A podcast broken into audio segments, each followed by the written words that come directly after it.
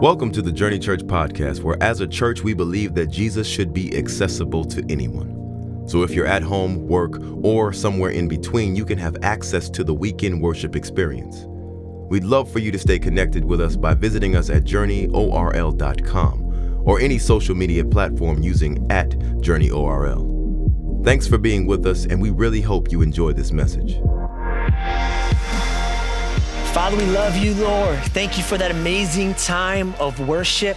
Thank you for the message of that song. We just want to be available, Lord, for whatever you want to do in our community, in our world, in our lives. We're available. We love you, Jesus. In your name we pray. Amen and amen. All right, sorry, time out. Can you guys, I, I never checked. Is this good? Is this, we're good there? Okay, I just had this fear that we would go through the whole thing and it wouldn't happen. All right. We're going to do that. It was some trauma. All right. We're going to do that prayer one more time, and then we'll jump into it.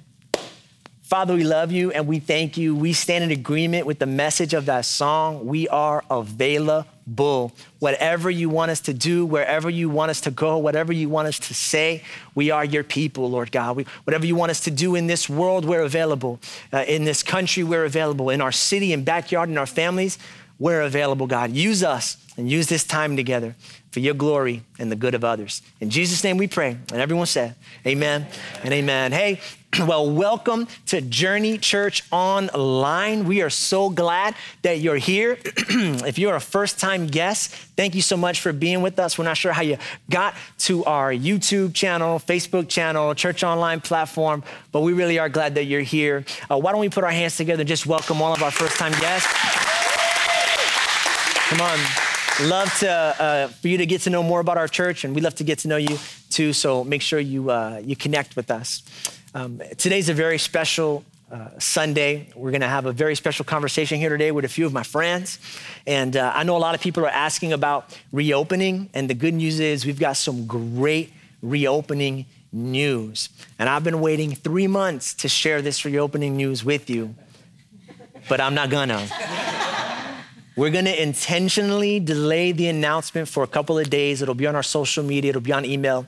And the reason why we are going to delay it is because we don't want anything to take attention away from what we're doing here today. Today, we are going to have a conversation on race, hope, anger, and Jesus.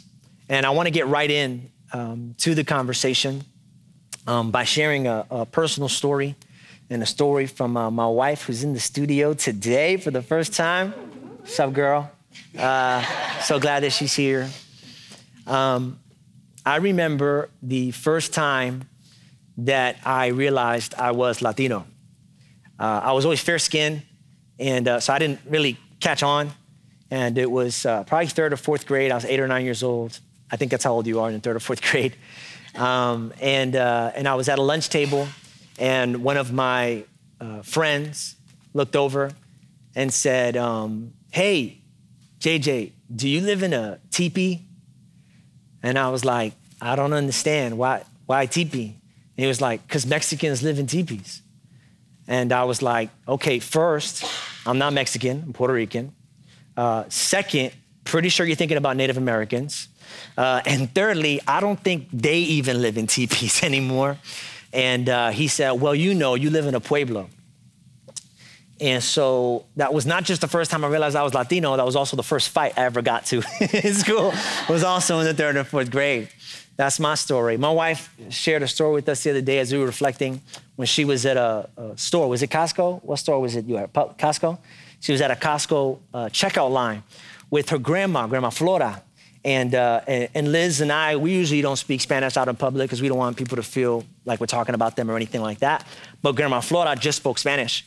And so Liz was speaking to Grandma Flora in Spanish, the groceries and the shopping and what have you. And as she was speaking to her in Spanish, the gentleman uh, behind her said, um, very loud and right to her, Why don't you go back to the country that you came from? To which Liz responded, I'm in the country that I came from.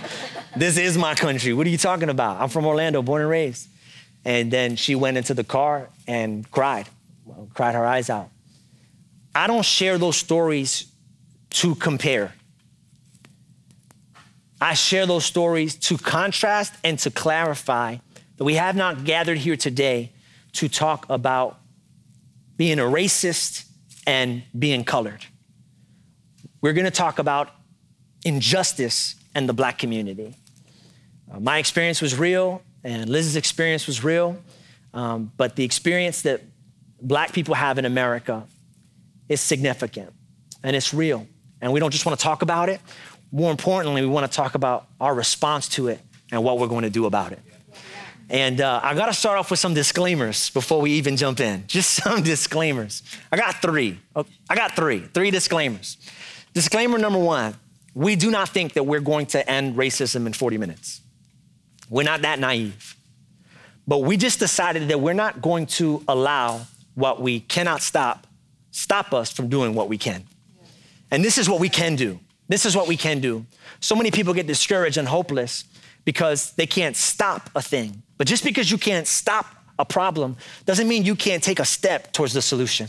And that's what we're doing today. We're just taking a step towards the solution. Disclaimer number two even if we nail it today, I mean, even if we say everything the right way, it's like perfectly politically correct and perfectly socially sensitive, here's the disclaimer we already know somebody's gonna get mad.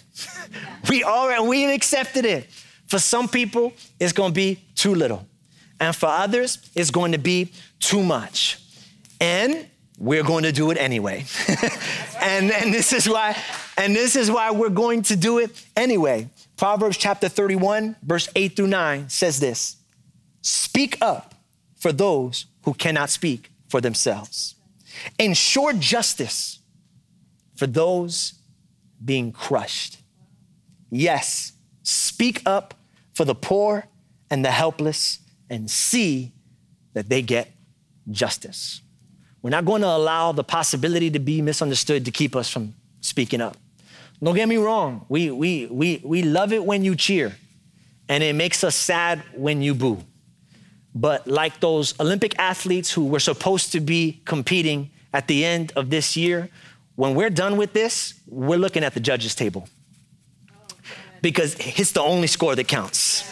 And I just know that when we're done, guys, I know that the judge is gonna be up with a big old fat 10 because all we came here to do was to be obedient. He's the one that we're doing this for. He says, Speak up for those who are suffering injustice. And so that's what we're doing. And disclaimer number three, and this is a big one it's going to be uncomfortable.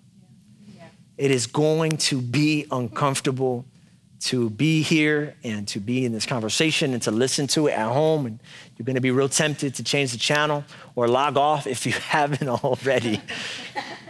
and I just want to encourage you if it gets uncomfortable, Acts 28 was uncomfortable too. Acts 28 is the last chapter in the book of Acts, and it's very uncomfortable if you read it because you don't know whether to be happy or sad. Because it ends with the Apostle Paul preaching the gospel like crazy. But at the same time, he's in house arrest. And so you're not sure how to feel. I'm excited because good news is being preached, but at the same time, someone I love is not experiencing freedom. But that uncomfort, I remember I brought that to my theology professor. I was like, I'm a little uncomfortable with this. He said, The reason why you're uncomfortable, the reason why Acts leaves off on a cliffhanger is because you're supposed to end the story. He said, You're Acts 29. The story is supposed to continue with you. And the reason why you feel uncomfortable, hear me, is because we don't end the story in 40 minutes. The story of this message ends with you. It isn't about what God does in the next 32 minutes, it's about what you do after these 32 minutes are over. So if you have a Bible, I want you to turn to the book of Luke, chapter 25, verse 29. If you didn't bring a Bible today, that's okay. You're at home and it's on your screen. And so you can read along with us. Luke chapter 10, verse 25 through 29. On one occasion, an expert in the law stood up to test Jesus. Teacher, he asked, what must I do to inherit eternal life? What's written in the law? He replied, How do you read it? I like that Jesus asked him, How do you read it? Because he's acknowledging. Yeah. I like the way Jesus asked him, How do you read it? Because he's acknowledging that there's different ways to read the same passage. It's crazy to me that a person can carry a Bible in one hand and promote racism on another hand because you can read it a different way. How do you read it? He answered. Love the Lord your God with all your heart, with all your soul, with all your strength, and with all your mind. And love your neighbor as yourself. You have answered correctly, Jesus replied. Do this and you will live. But the man wanted to justify himself. So he asked Jesus, Yeah, but who is my neighbor? One thing that gets overlooked here is that the expert was right. There was a lot of ways to read the Bible, and he read it the right way. Love the Lord your God and love your neighbor. The problem we find out later is that even though he knew a lot, he did a little. Uh, I, am all for knowledge. I'm all for learning, studying the Bible. I got a, a, lot of Bible degrees, and I'm all for theology. I love theological conversations. And I would agree with the statement that faith without knowledge is blind. The only thing I would add to that is that it's not a Bible verse. But let me give you one that is faith without deeds is dead. Yeah. Faith without knowledge might be blind, but at least it's living. At least it's breathing. Faith without deeds goes nowhere. And so a lot of people know the right thing, but today's conversation is not about knowing the right thing. Today's conversation is about having the courage to do the right thing, the thing that you know. This is where the man dropped the ball. Not that he knew what was right, but that he did not do what was right. And so I've, i want to introduce a word today that is going to serve as a part of the title of our sermon, and it's also going to allow me to communicate really the thesis of this, this sermon. It's two weeks in a row now I've used the word thesis. Um, the thesis of this sermon, I don't know if you know this, but preachers are legally uh, permitted to invent words. This is, this, is, this is, common knowledge. Look it up in, in the law code. Uh, it's common knowledge. And so the word that I would like to invent today is the word acknowledge. Now you might say, well, Pastor, that's already a word. Well, not the way I spell it. Acknowledge. A C T, knowledge. Acknowledge. Because today we're going to reiterate over and over again it's not what you know, it's what you do with what you know. And the title of the message is Acknowledge the Difference. Acknowledge the difference. You know, Christianity requires both parts loving God and loving people. And if you don't do both parts, we need to redefine it because it's not Christianity. A lot of things need two parts to be a thing. Basketball is one of those things. I saw my son playing basketball the other day. I went outside, he was dribbling. You know how people, when they first get a basketball, you know, little kids, he was dribbling. And I was like, he was like, Dad, Dad. I was like, what's up, buddy? He was like, I'm playing basketball. I was like, mm, you're not playing basketball.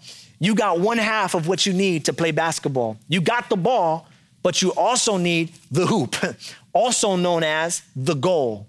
And I think there are a lot of Christians today who are holding on to the basketball, the love for God. They got it and good. I'm glad that you got it. Defend it. Don't let nobody steal it.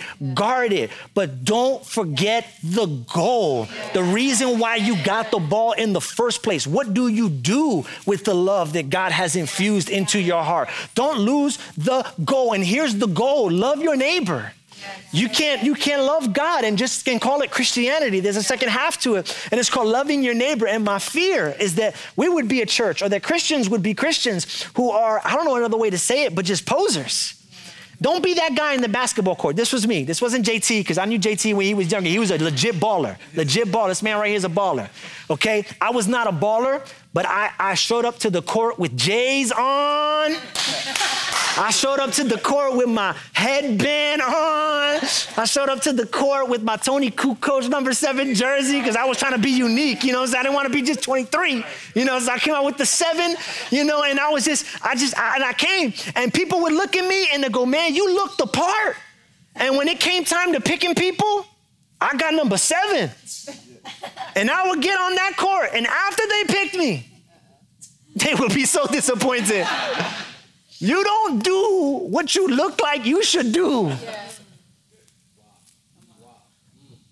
I hope people don't say that about the church. I hope people don't pick us. Want to be a part of our team because of the things that we say we stand for. But then when it comes time to actually stand, we don't stand. I would break my heart. Love your neighbor. Now, what does it mean to love your neighbor? Jesus shares a story right after this called the Good Samaritan. If you don't know it, I'll share it with you really quickly. There was a man who was coming down from Jerusalem to Jericho. He was leaving church because Jerusalem was church. And on the way, A band of robbers found him, beat him up, mugged him, robbed him of everything, took his clothes, left him half naked and half dead uh, on, the, on the floor. Uh, right after that happened, the Bible says a priest walked by, a priest, mind you. And the priest saw the man and walked across the street. Didn't even want to deal with them. After the priest came, a Levite came. A Levite is a worshiper. So this is the worship, the guy who's about to lead worship. He saw the man in the ditch and he walked across the street. And the Bible says a good Samaritan came, saw the man, took care of his wounds, brought him to an inn, paid the innkeeper to take care of the wounds, and he really just loved on this guy. Now, there's two things we have to draw from this. First off, you have to understand the racial implications of this story. Samaritans at the time um, were a mixed race of people that were half Jewish, but not really. And they really were, just say, they were the black people of the biblical times. They didn't get the same legal coverage.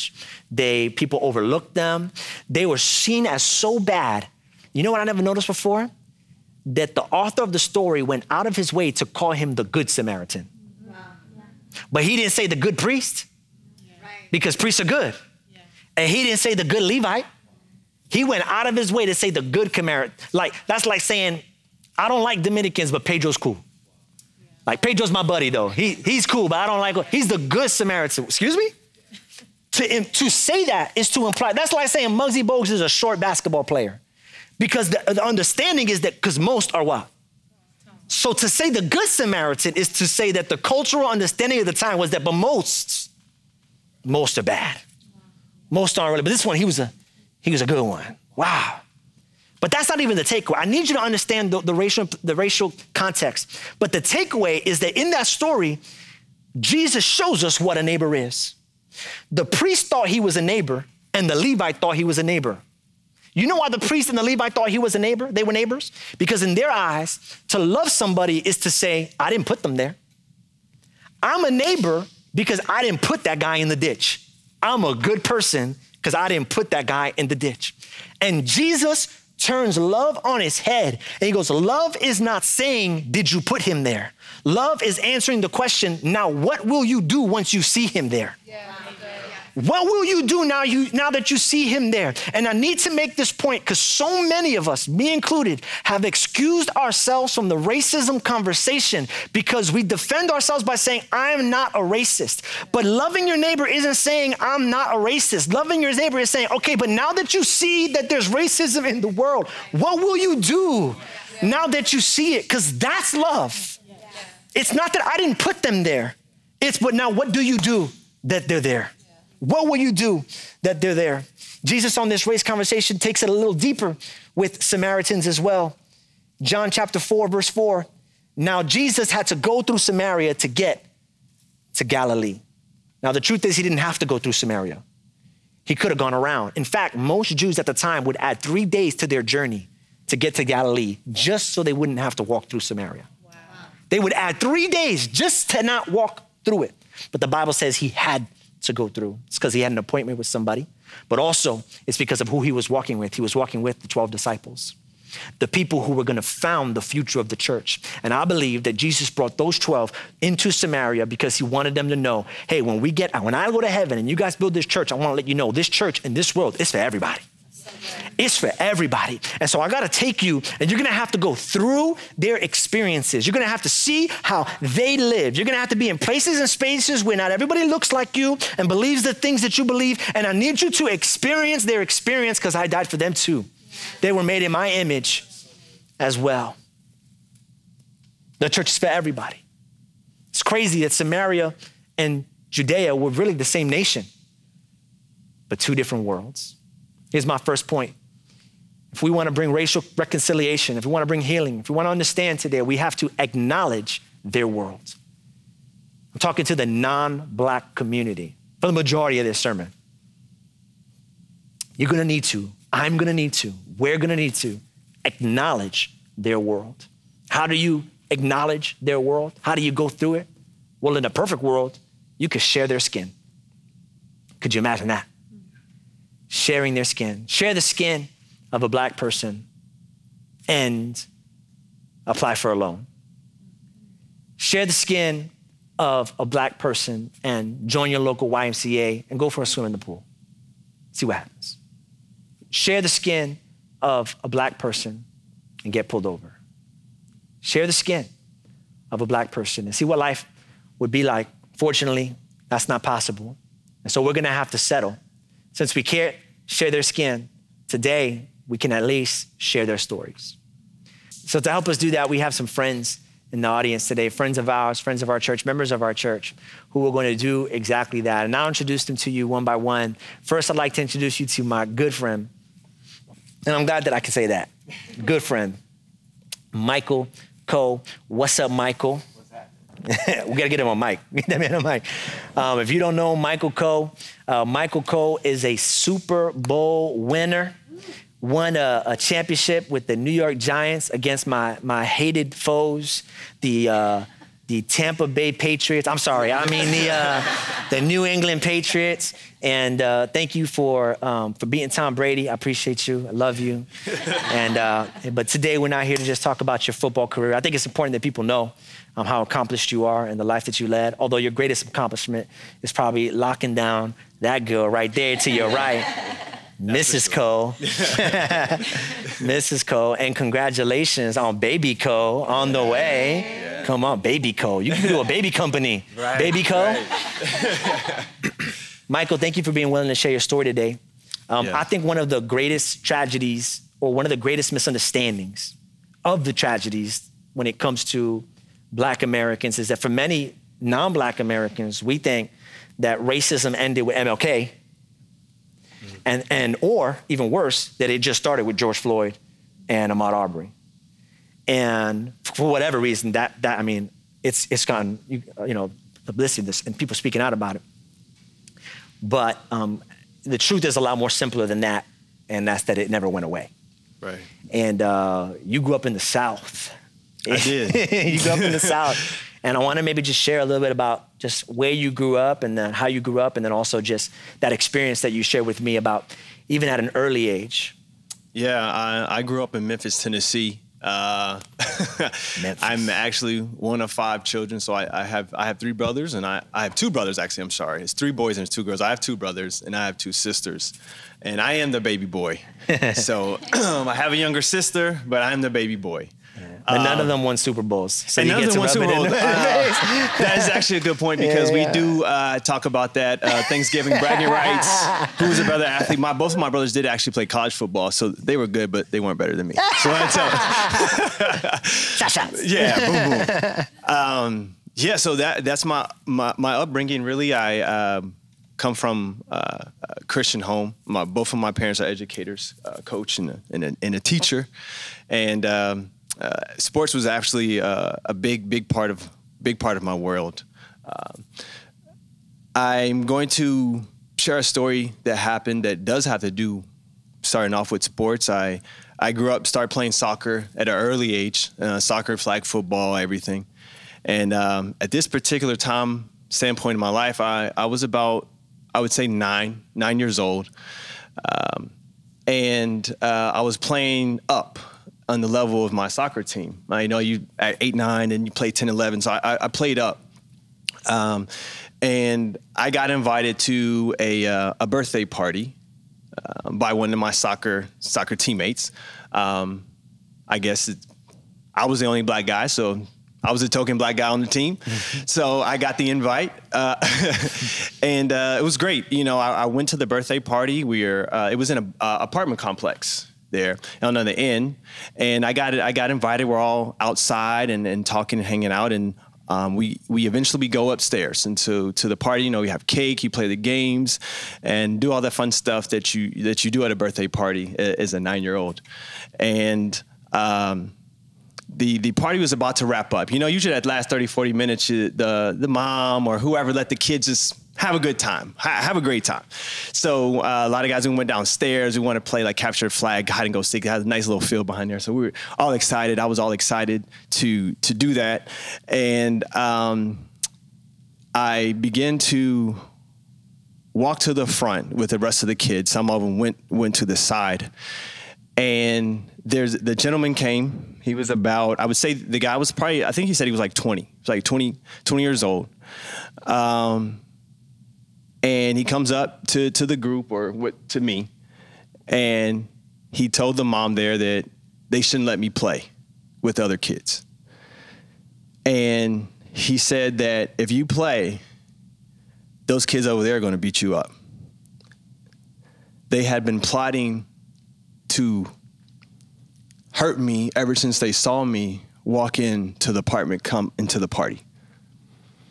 Um, there was a group of teenagers, probably about 15, 16 years old. They were probably 10th to 12th grade. Obviously, I have no idea who these guys are.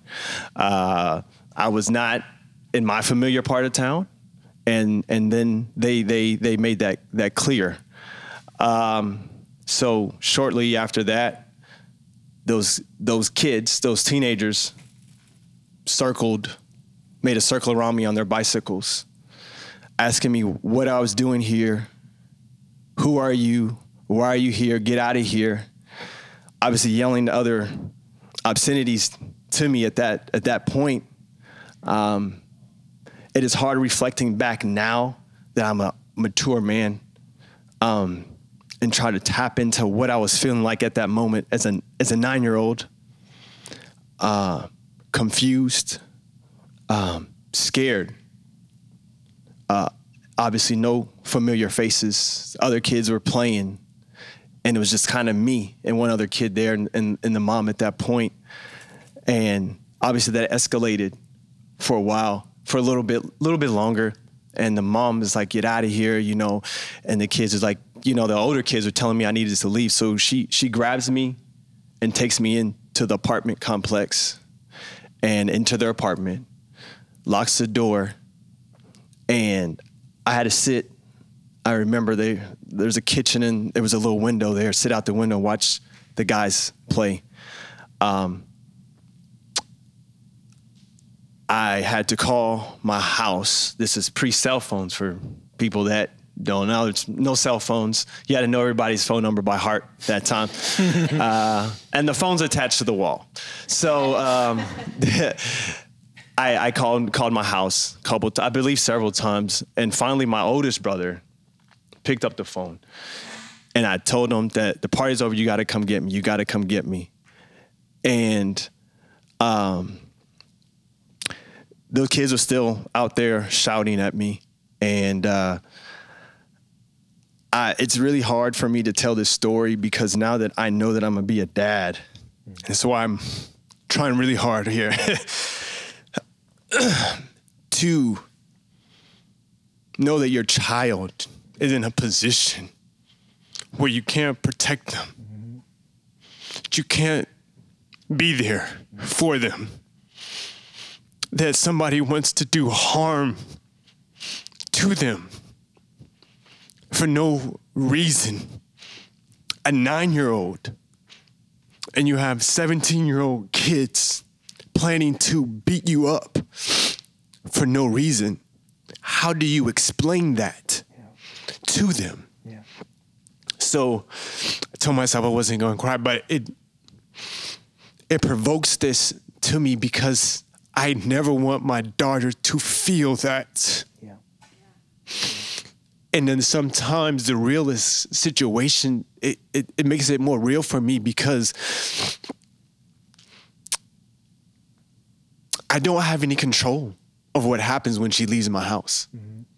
I don't have any control how people might view her. And for the longest time, the story has been more or less status quo in my life. Yeah. So I haven't really dealt with how I was feeling in that moment. But eventually, my brother came, my oldest brother came, and he walked up to the door and walked me outside. And by this time, uh, he walked me to the car. But by this time, those kids were just standing across the street, lined up on their bikes, waiting till we left. Um, by this time, the sun was about setting, and um, that's something obviously that I've, I've never never forgotten. Thank you so much yeah. for being able to share that. Um, when we first talked about this conversation, I was like, "Hey, man, would you mind sharing a story?" And we were like, we had we had to have like a follow up phone call because you kept coming back, but like, but which one? I don't want people to think that this was one thing that happened to you when you were nine years old. Right. This is that's that is one of a life of a lifetime. Um, I can't imagine that weight, that burden of carrying that your whole entire life. Even having been a professional athlete, making money, all of that, still, still there. What's it like? How does it feel? And it's a dumb question, but we need to bring them into the world. People jump into that story and they go, man, that sucks. But every year to have four or five stories like that for 36 years. Bring us a little into that. Um, I would say that it's very difficult because as as a black people, a lot of times as a as a culture, we're kind of taught to turn the other cheek, so almost suppress how you feel because they're not going to understand.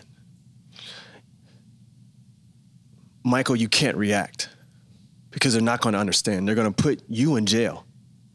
It doesn't matter what they did. Mm-hmm. They're only going to see what you did. Mm-hmm. And for for me to carry that that weight sometimes I it's like a 40 or 50 pound vest that you carry around on your back every day Yeah. because you don't know how somebody is going to perceive you. How do you look? Maybe my temperament is off, and somebody might think I'm a threat as I work out. Not as much as I used to, but I, I work out. And the hard part is because that's constantly on your mind because you can't escape that. You have to think about what you're going to wear Yeah. uh, because how are people going to perceive that Yeah. if I'm going to do business or am I going to walk into a bank today? Mhm. So that pain from that incident, it never leaves because you relive it Yeah. every day. And some people ask me, like, Mike, do you, you read the post? How does that make you feel? I live it every day. It's nothing different Yeah. about it. It's just that new people are seeing it. Yeah. Yeah. Um, you told me that um, what you wanted, uh, it came up from you. You wanted to be seen. Yeah. Yeah. Can you explain to our audience what is that? What do you mean by that when you say I want to be seen?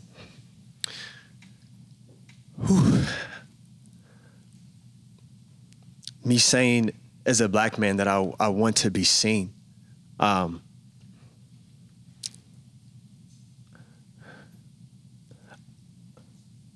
I just,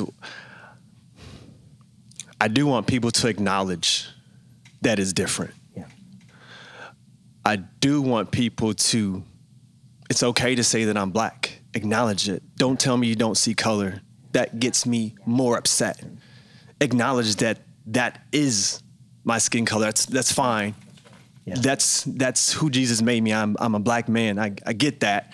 You get that. So don't tell me you don't see that because when you say you don't see that, then you're negating my pain. Yeah. You're negating my existence because Yeah. you're saying right now I don't see color. Yeah. So you see nothing Yeah.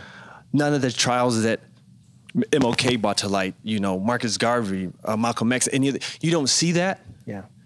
And so that kind of, oh, you Yeah. know what I mean? It's one of those things you kind of have to swallow again. Yeah. Um, when you see me, I want you to s- literally see me, just so you see my color, but see me, Yeah. meaning I'm I'm somebody's brother, Yeah. I'm somebody's uncle. In about six weeks, I'm gonna be somebody's father. Yeah. I'm somebody's friend. I'm a nephew. Yeah. I'm an uncle too. And so when you see me, not only just see me in my color, see that. Yeah. I would say, when I say see me, see yourself, man. Yeah.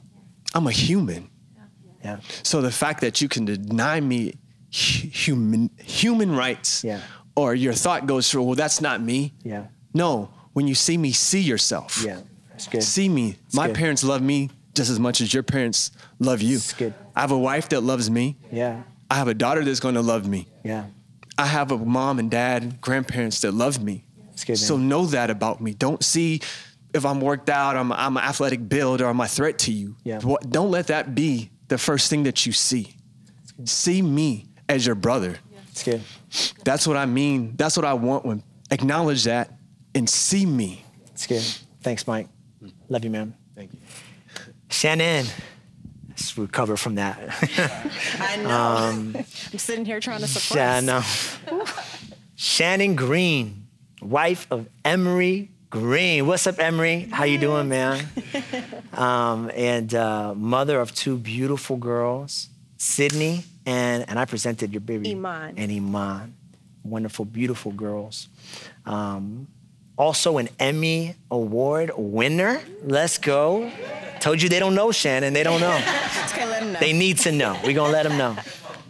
Um, what is it like being a black parent of a black child in America today? So I'm on the other side of that. I have two daughters, and actually this week I had the conversation about racism because there is a difference between talking to your children about race versus the institution of racism. Yeah. Those are very difficult Yeah. conversations to have. Yeah.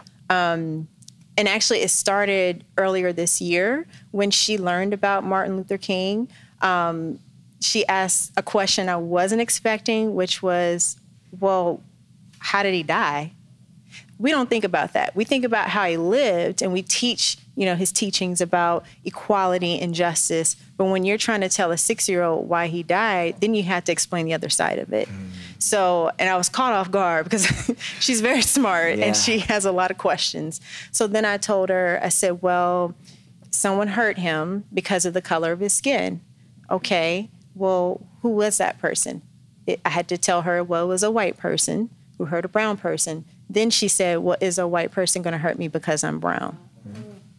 So I had to sit with that and come back and talk to my husband. And I said, I didn't know how to continue on the conversation.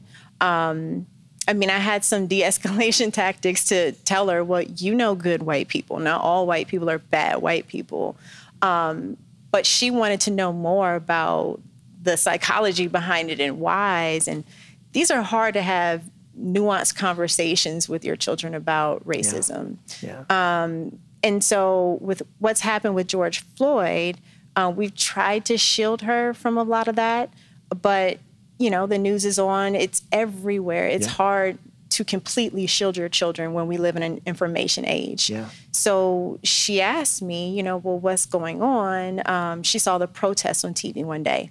Um, and at that point, I wasn't ready to talk about it because here's the other side of it. You're parenting through your own trauma. We're traumatized right now. And I have to process for me and then I have to Wow. process for her. wow. So I wasn't able to talk about it right then. I distracted and then I had to, you know, deal with that. And then I came back to it um, actually a few days ago and I initiated the conversation. Um, and I asked her, I said, So what do you know about what's going on?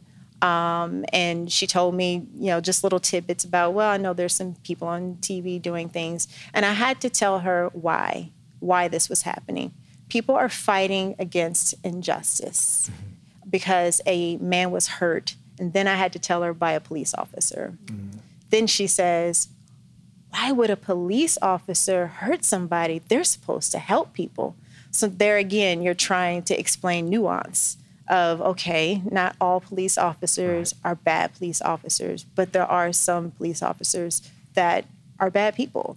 Um, and it's it's hard. It's hard to have all of that conversation with her. But but we have to talk to our kids about that Yeah. because I have to empower her with knowledge and truth. Because what I don't want to do is try to do the bubble effect Yep. of just saying, "Oh, I'm going to keep all the bad stuff out," and then something happens to her, and then she's devastated Right. because I've set up her world Right. to think, "Oh, everything's fair, Right. everything's just." Right. So having to explain devastation to your child that there are people in the world that are going to reject you Yeah. because of the color of your skin, Yeah. that's not pleasant for a parent. Um, but those are the things that you have to do as a black parent. Nobody wants to do that, but you have to do it because you have to prepare them.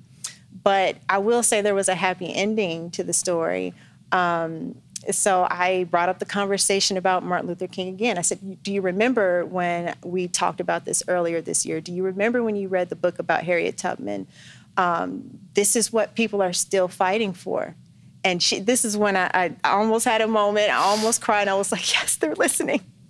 She said, Well, I remember listening to the stories, but it's better to learn from the stories. Wow. My six year old said that. Come on. And so, what that taught me was sometimes we're afraid to have these conversations with our kids, Yeah. but they are wise, they Oh, are yeah. smart. Yeah. And what you put in them, they're, they're receiving it. Yeah. So, don't be scared to have those conversations because it cannot just be a conversation that black parents are having with their kids. Yeah. All parents All need to be having these conversations good. with their kids. There's actually a resource. It's on the link at the bottom to have a conversation with your kids. It's a book called God's Very Good Idea. Pastor Jenny put me onto it, and it's a book about race and racial equality and how we're all made in God's image. So if you're interested in that book, you can go get it. I never heard it that way before. You're parenting through your own trauma. Right. I had when you said that, I had an image of a medic on a battlefield, who's like, there's bullets coming at him, and while he's trying on one hand to not get shot, he's got to take care of somebody that he loves Right. and get that person up. Zane is starting to see everything that's happening too. He told me, told Liz and I the other day, I was, he said, when I go to school, because he's homeschool, he said, when I go to public school, I think I want to wear a costume. I said, why? He said, because people will bully me if, because I'm brown. And I was just like, oh, ooh. And again, not to compare to contrast, but still like that, that It guts you. oh, It guts you. Oh, yeah, because you can't, because you can't lie. Right. You can't lie. So how you, the so you need to coach me. um, um, when It took we me some days to get there. well, tell me how how it went. Um, when we first had like a we had like a pre meeting on this with Michael and you and Elise, and uh, after our conversation, the whole message changed, and I'm so glad it did. One of the things you correctly corrected me on was when I said, Shannon, I want you to share your story. Michael, I want you to share your story because so many people don't know. And you said, well, Pastor, you said it real respectful, but also like, chill out. you said, they know.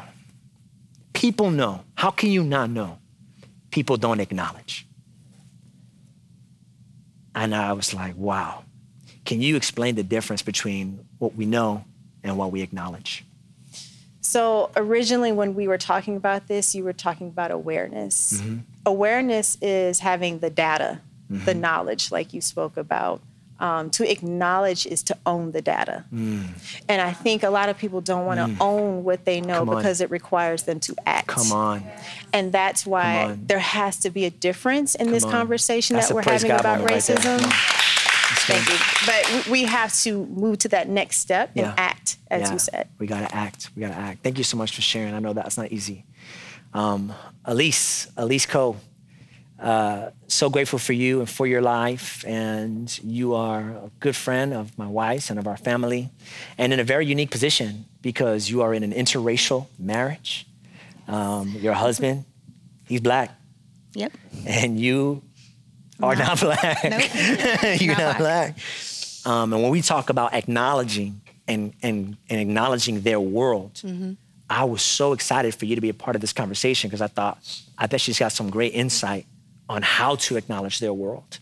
And so, what can you tell us about what, first off, again, congratulations on the baby. Thank you. I'm so happy. what can you tell us about what your experience has been like really becoming a part of, of a black family now? And Yeah. that, to know that your baby is going to have different hair Yep. and is going to have different color skin. and uh, what, what's it like? How have you been able to, to, to get into their world and Yeah. learn? Yeah. Um, well, I would I would be lying if I said it wasn't new. This wasn't a new experience for me. Um, I Michael and I have had many arguments over this in the four years of knowing one another uh, because I was always defensive. I would say, I'm not a racist. Why are you saying this is a race thing? This has nothing to do with race. Like, I was, I felt like the entire white race and what they've done to black people was on my shoulders. Wow. And, but I never owned a slave. I never, I'm not racist, you know? So we had arguments after arguments after arguments about this until just recently. So I, I'm not going to say that I got it right right away.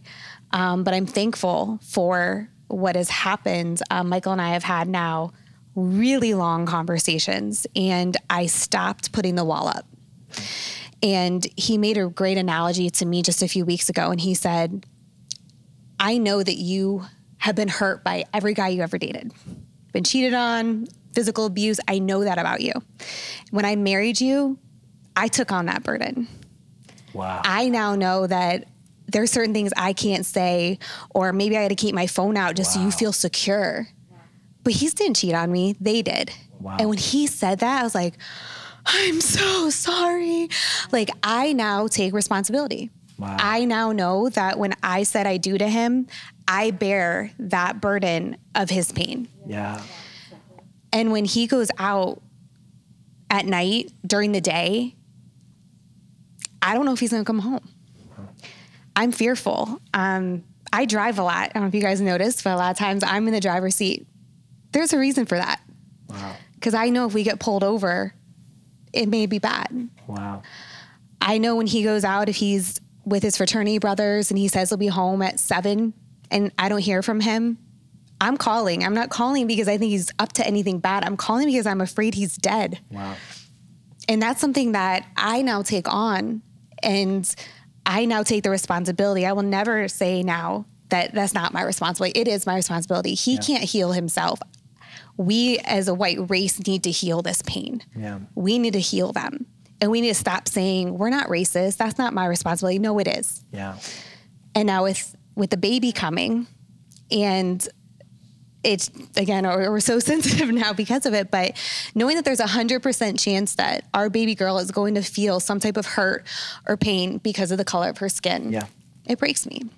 And I'm relying on my my sisters in Christ, and I have such a great diversity of um, friends and women around me that are going to help me along this journey. But I will say my wall is finally down Yeah.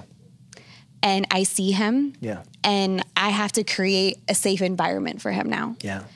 He wears a mask all day, every day. I don't, I will never claim to understand that. Yeah. But I know when he comes home and walks through our door, I, he needs to feel safe. And the way that I do that is through asking questions, being sensitive to him. If he's upset about something, don't immediately say, well, babe, it's not a race thing. No, it is. Yeah. Tell me about that. When before I wouldn't, I'd be like, stop making everything about race. But no, it is. Yeah. And I've come to that conclusion recently. You said something really key. You said, I'm going to bear it even though I didn't do it. Mm-hmm. It's really a gospel principle. Jesus modeled it on the cross when he bore our sins. It's called forbearance. So even though I didn't do it, I'm willing to help bring the healing in the process. I bear that burden. That's so good. Thank you for sharing. I want to I want to pivot. I know where time is, but you want to stay with this because I know there's a lot of people asking, okay, I, I, I, I feel like I'm starting to acknowledge that we live in two different worlds. But now, what can I do? And this is a part I'm really excited to help you with. If you're taking notes, I want to give you two things right now. Number one, you can acknowledge your bias. Number one, but it's actually the second point of the sermon. acknowledge their world, acknowledge your bias. Acknowledge your bias. John chapter 4, verse 26 through 30. I am he, said Jesus. He's speaking to a Samaritan woman. Remember the racial implications of the Samaritan woman. And he's about to, as a pastor, I get so excited because he's about to that point where he's like, Would you like to receive me as your Lord and Savior? Like he's he's right there, but I need you to see what happens. Catch it. I am he, Messiah. You don't have to wait any longer. I'm right here. I'm right here. Just then, just when it was about to go down, the disciples came back. They were shocked. They couldn't believe he was talking with that kind of a woman. What kind? Samaritan. No one said what they were all thinking, but their faces showed it. So the woman took the hint and left.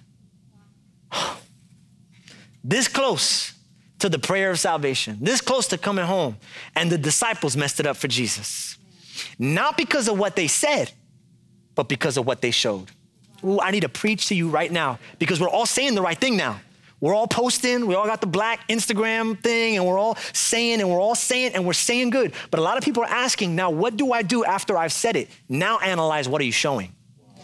Because not what you're saying, what you're showing is that's called it. It's called your bias. What are you showing. And let me tell you something about bias. We all have it.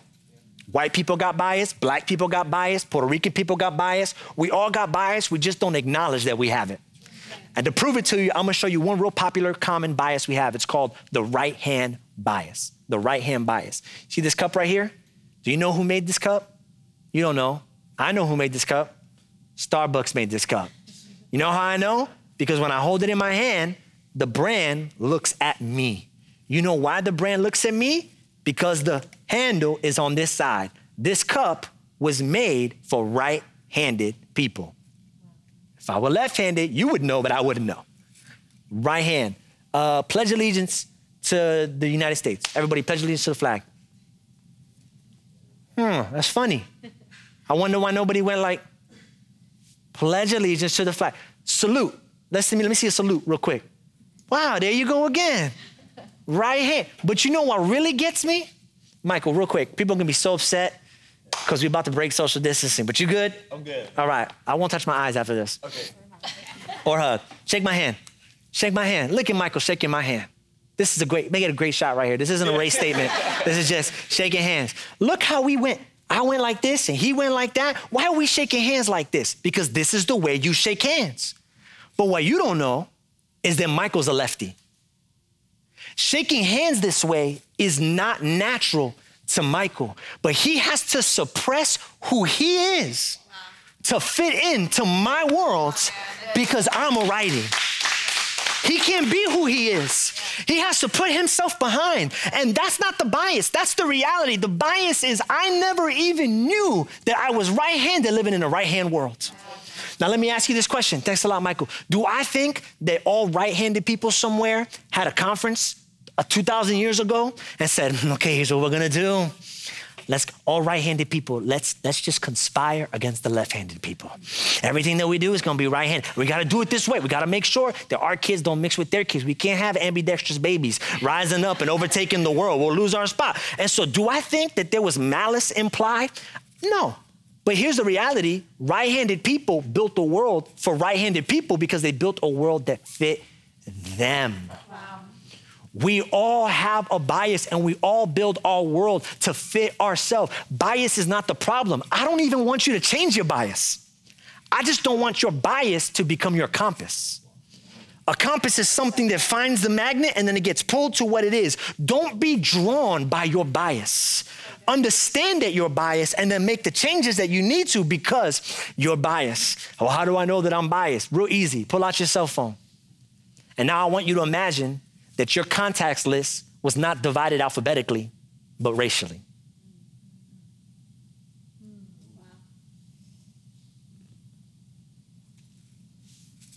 Um, what would it look like?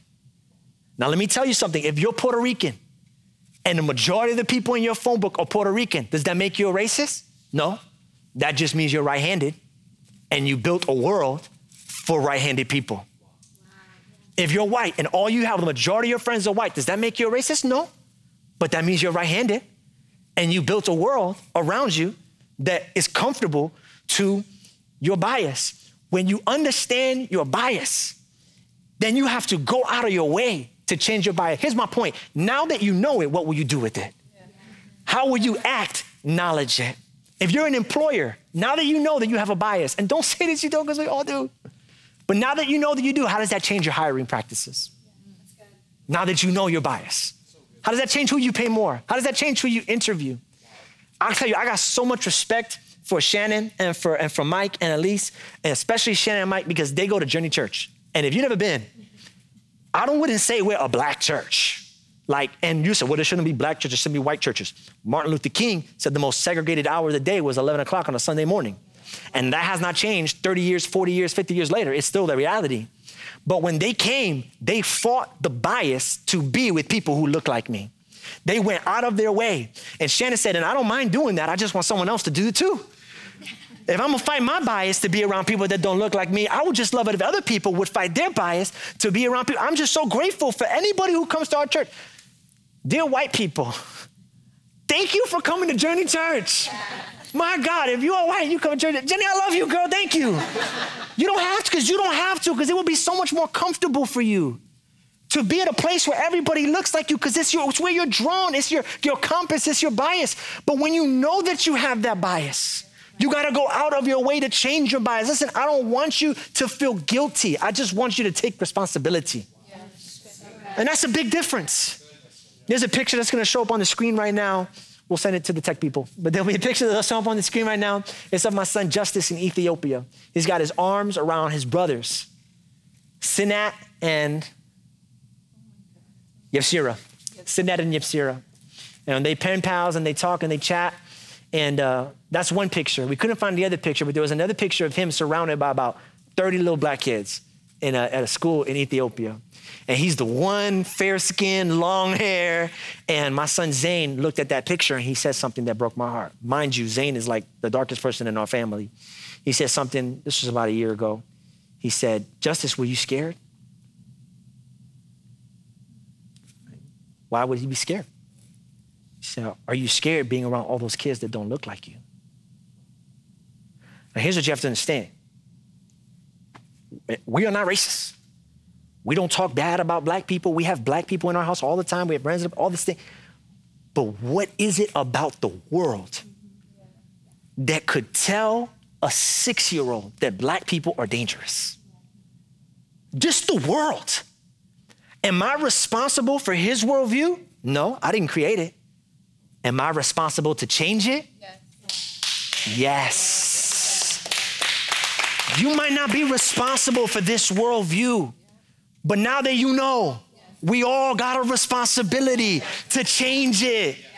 It's not about being guilty. Nobody wants you to say you're sorry. It's about what we do with that now. What do we do with that now? Here's my final point, and we'll close here. Acknowledge their world, acknowledge your bias, and acknowledge your power. Acknowledge your power.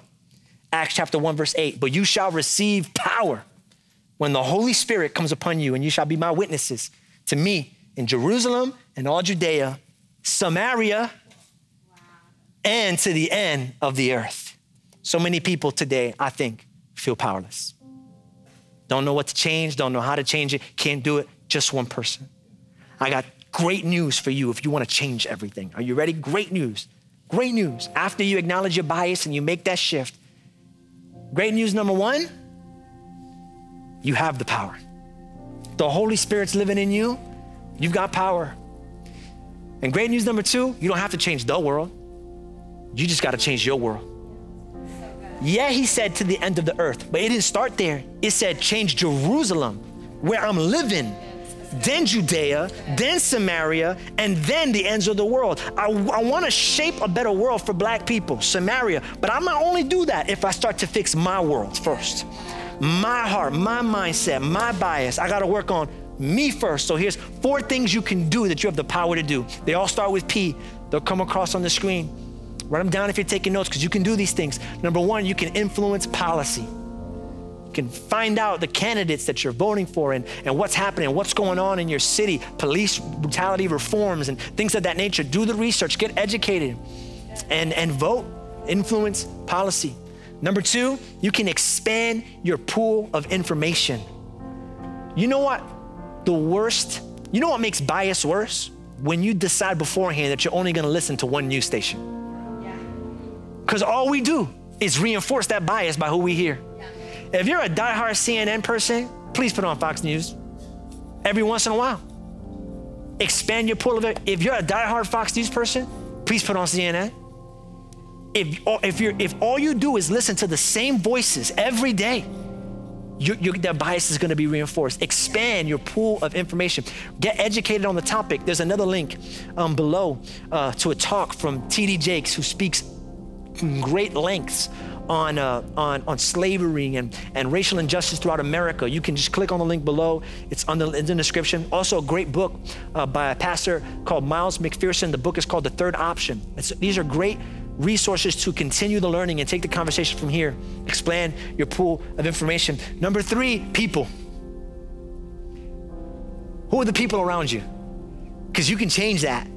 You can get new people into your circle, people who don't look like you, don't act like you, and you can go out of your way to do that. So expand your people. And number four, I want to end here prayer. I want to be clear, I don't think prayer is the only thing to do. but I would bet my life that it is the most important thing that we can do.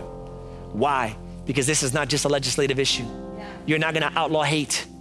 You're not gonna outlaw prejudice. You're just not gonna do it. We need the Holy Spirit to come in our hearts and change our hearts. And so we're gonna pray today. We got three prayers coming your way. The first prayer is for our non black audience Latino, white, Asian, and all the other ones that I've missed. If you are non black, I want you to help me by putting your right hand on your heart. And we're gonna ask the Lord to empower us, that His Holy Spirit would change our hearts. We're gonna start right here. Do we wanna change the world? Yeah, but we're gonna change Jerusalem first. Right here, we're gonna start with change. Let's pray this prayer.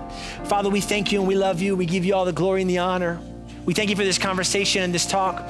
God, our hands are over our hearts because we understand that if change is gonna happen, it's gonna have to come through us. And we ask that you would change our hearts, change our lives, change the way we see black people, change the way our biases, change our prejudices, change the way that we lean, the way that we make friends, the way that we neighbor people. Change us, God, because when we change, our world changes. Holy Spirit, we submit our lives to you. We are available. We want you to bring revival, but we want you to do it in us first. We want you to bring change, but we want you to bring it in us first. Because honestly, it's the only thing we can change is ourselves. It's the only thing we can change. So we acknowledge that we're not doing everything that we can do and we want to do more. Change me the way I see people. In Jesus' name we pray. Amen. Amen. Secondly, and I've asked Pastor Jenny to help us, we want to do a special prayer for the black community. So much hurt, so much pain. I think about my first fight in the fourth grade, and that was because of one time can you imagine carrying that for centuries? The trauma being passed down, parent to child, parent to child, parent to child. At some point, there's tragedy fatigue. You become numb to what's happening, the hurt. My God, he, He's big enough to heal it. And so, and so we're gonna pray for healing. That God would help restore and, and make right and bring joy and hope. So you can live life the way life was intended to live full in Christ Jesus. Pastor Jenny, would you do us the honor of leading this prayer? Yeah. Father God, we thank you for this atmosphere in this place today, Jesus. We thank you for the opportunity to be here, to have this conversation. But God, I just pray on behalf of the non black community, my white friends, my Latino friends, and everybody else.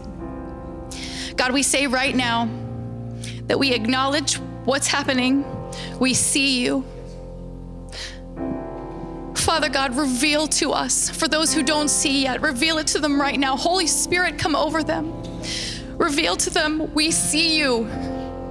We hear you now more than ever, and we're sorry that we didn't see you. We're sorry it's taken so many horrific acts for us to get to this place.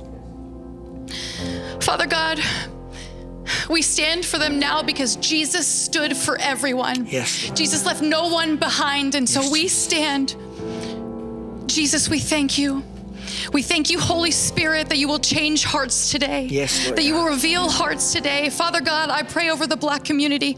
I pray for the black mother who's lost Yes, her son. right I pray for the black father who didn't live past the age of 40. I pray for the parents who have to have those conversations with their children.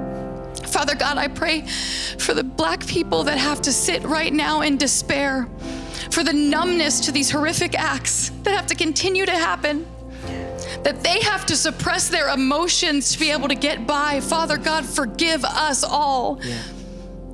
Jesus, I pray that this is not just a moment in time, but this is the time of change. Yes. God, that we are going to turn. Yes, Lord. I say that now. God, we turn. Yes, Lord. And I pray for all of these things Yeah.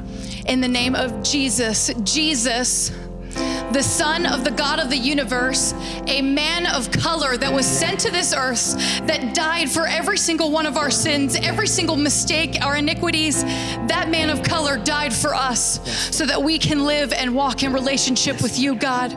That's the man's name that I pray in. Yes. In Jesus' name, amen. Amen. Amen. In that same breath and that same opportunity, we do want to turn our eyes to the spiritual and the eternal. Maybe you are listening to this conversation. This is the first time you really have heard that Jesus is for black people. Maybe in your mind, Jesus was always white. Or maybe you were white and you're starting to think about the situations that we've had to grow up in or you've had to grow up in and raised in. And something inside is just, I need more. I need Jesus. This Christianity, if it's like this, if this is what Christianity is, loving all people everywhere, then that's what I want. If that's you, I want to give you an opportunity to make this prayer today. Jesus, I'm ready to invite you into my heart. If you need a heart change and you've never made that prayer, Jesus, live in my heart. This is your opportunity right now. So, to the thousands of people who are watching online, we pray that uh, right now, when I say three, if that's you, and you want to make that decision to invite the Lord Jesus into your heart, to do all the transforming work and to do all the restoring inside of you, then just raise your hand right where you are at home. All over, when I say three, shoot your hand in the sky. That's you, you want Jesus in your heart. One, two, three. Right now, go ahead and raise your hand. Raise your hand. Go ahead. Come on, I see it in my spirit. I know there's people all over making decisions right now. If that's you, I want you to repeat this prayer after me. Dear Jesus, I give you my life. Forgive me for my sins. I receive you into my heart. I want to start living a brand new relationship with you so that together we can change this world. We can end racial injustice. We can bring healing. In Jesus' name we pray. Amen. We hope you've enjoyed this message, and we would love to hear your story and how this ministry is changing your life. Please email us at amen at journeyorl.com. And if you would like to support financially, you can give online at journeyorl.com slash give. If you're in the area, join us on Sunday for the full experience. Have a blessed week.